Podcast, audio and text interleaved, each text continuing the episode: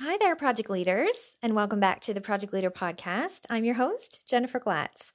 So, in the Project Leader community on Facebook, one of our members asked me an interesting and smart question. And the question was How do you actually recognize if your project timeline is unrealistic? So, today in this episode, I'd like to share with you three specific warning signs that if they are going off for you, that your schedule is likely going to have a bit of an issue. So, let's cue up the theme song and I will unpack those three warning signs for you. We have all felt the pain the frustration and the disappointment of a troubled or failed project at some point, either professionally or personally. So here's the big question How are project professionals like us, who are eager, driven, and passionate about seeing our team succeed, how do we become true project leaders who consistently deliver successful projects that change the world? That's the question, and this podcast will give you the answers. My name is Jennifer Glatz, and I'm thrilled to welcome you to the Project Leader Podcast.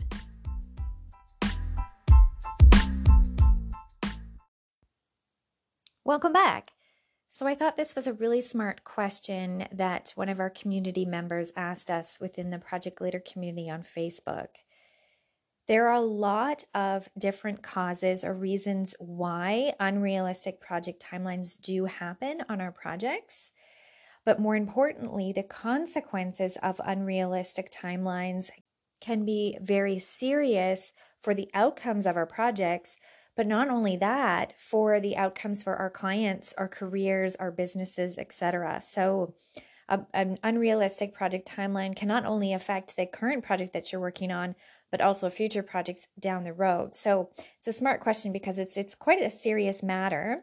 And so I wanted to share with you three specific warning signs that have helped me to recognize if I'm facing an unrealistic project timeline um, so that you can use this on your projects as well.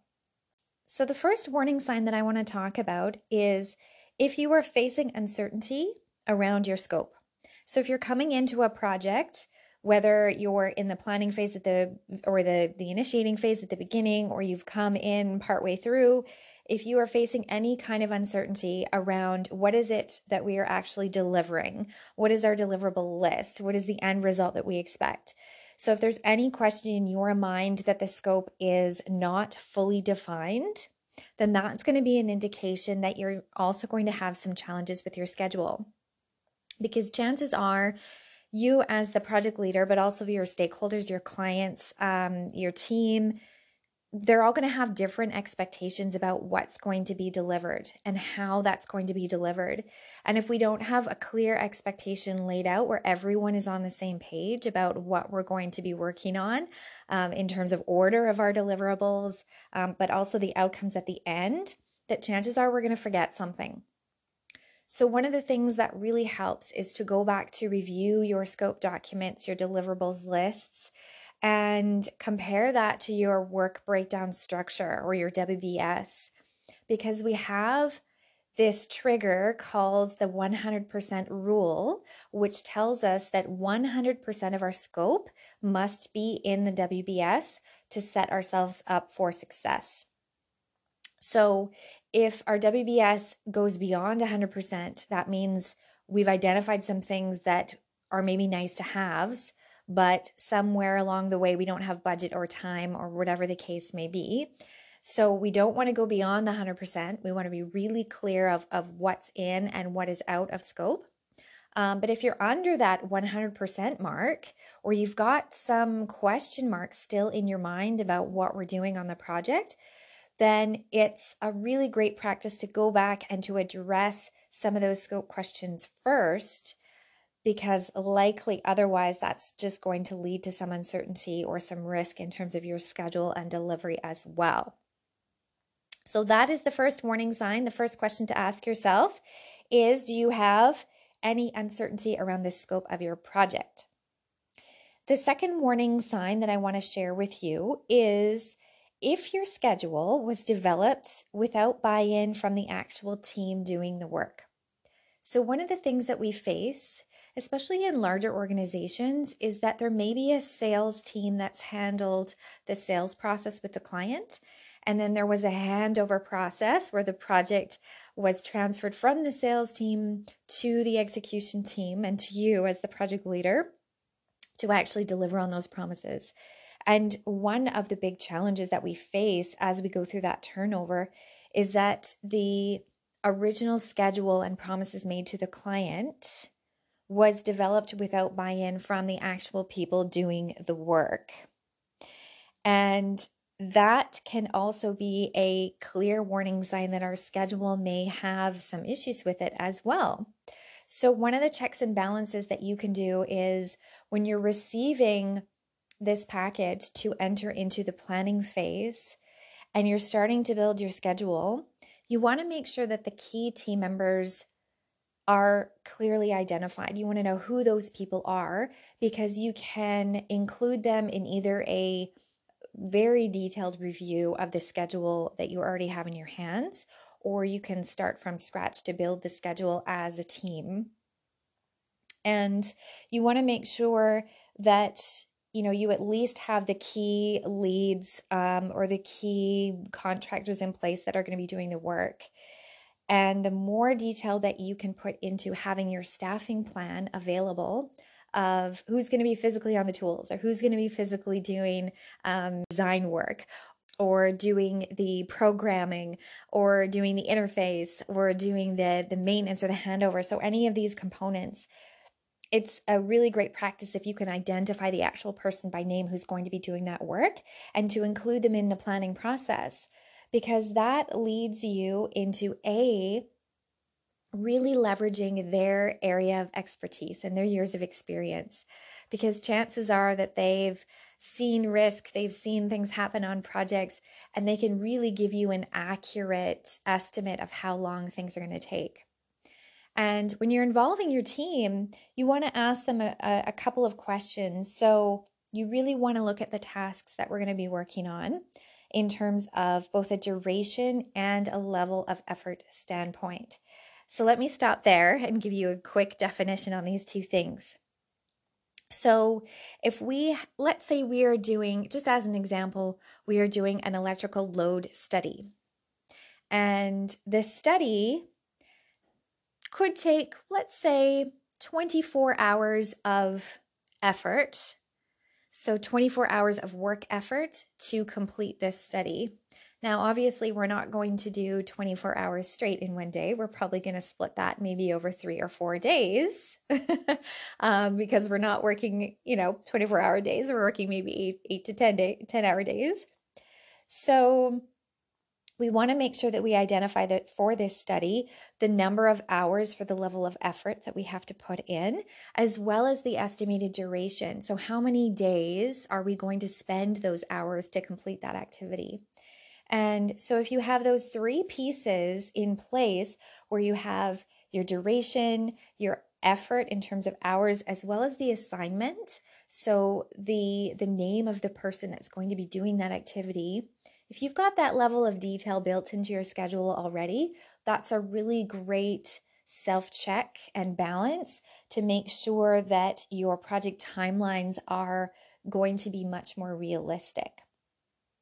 So, if you're facing that challenge of a schedule that's been passed over the fence coming from a different team, or you have a schedule where there was no staffing plan put in place to build that schedule, then that's the second warning sign that I really want you to pay attention to.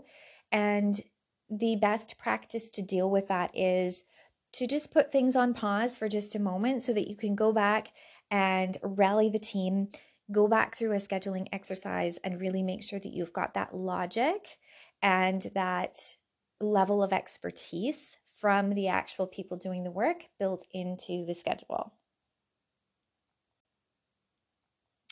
And last but not least, the third warning sign that I want to share with you is if you are utilizing scheduling software specifically, you can do an automatic function to look at the critical path. And when you do that critical path calculation, your scheduling software is also going to provide a number about the either hours or days of float that you have in your schedule. And one of the warning signs is if you're noticing that everything or almost everything on your activity list is on the critical path and your scheduling software is indicating no float or next to no float, then chances are you've got an unrealistic schedule as well. So, one of the best practices here that you can do is really examine what are the things on the critical path. Start to identify what activities maybe need to be broken into additional segments, so broken down into subtasks.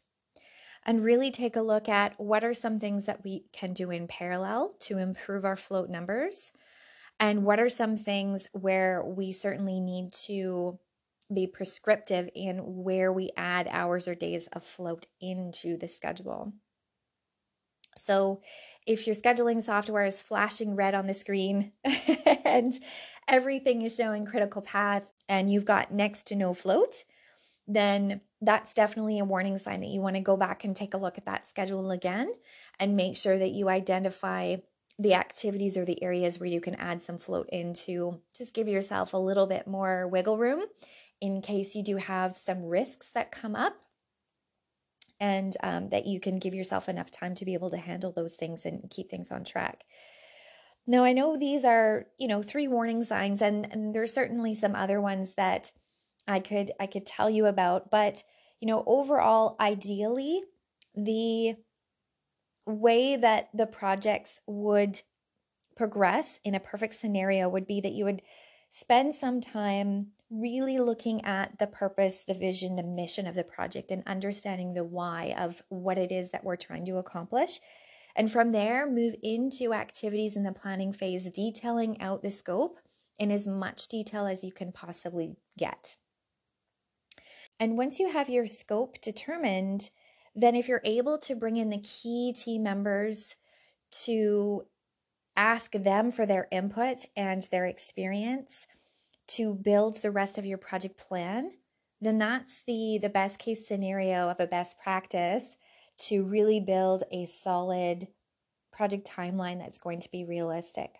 So, the best case scenario is that you can bring in the key team members and have them build the schedule together, as well as the details around cost and risk um, to round out your project management plan overall. So, again, I thought this was a really smart question, and there are certainly other warning signs that you may have an unrealistic schedule, but these are kind of the, the three main warning signs that would certainly indicate that you want to do a little bit more work in terms of your project plan.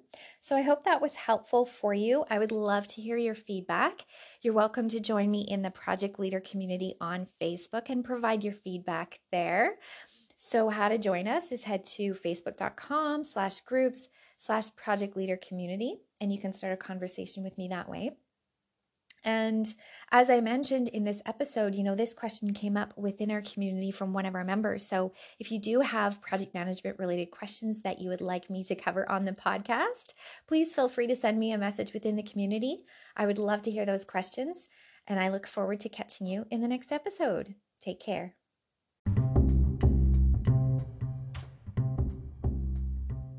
Hi there, project leaders. This is Jennifer again. So, real quick, we know as project professionals that we are more likely to succeed on our projects when we have a solid plan in place. Well, the same is actually true for your careers as well and, and navigating that process.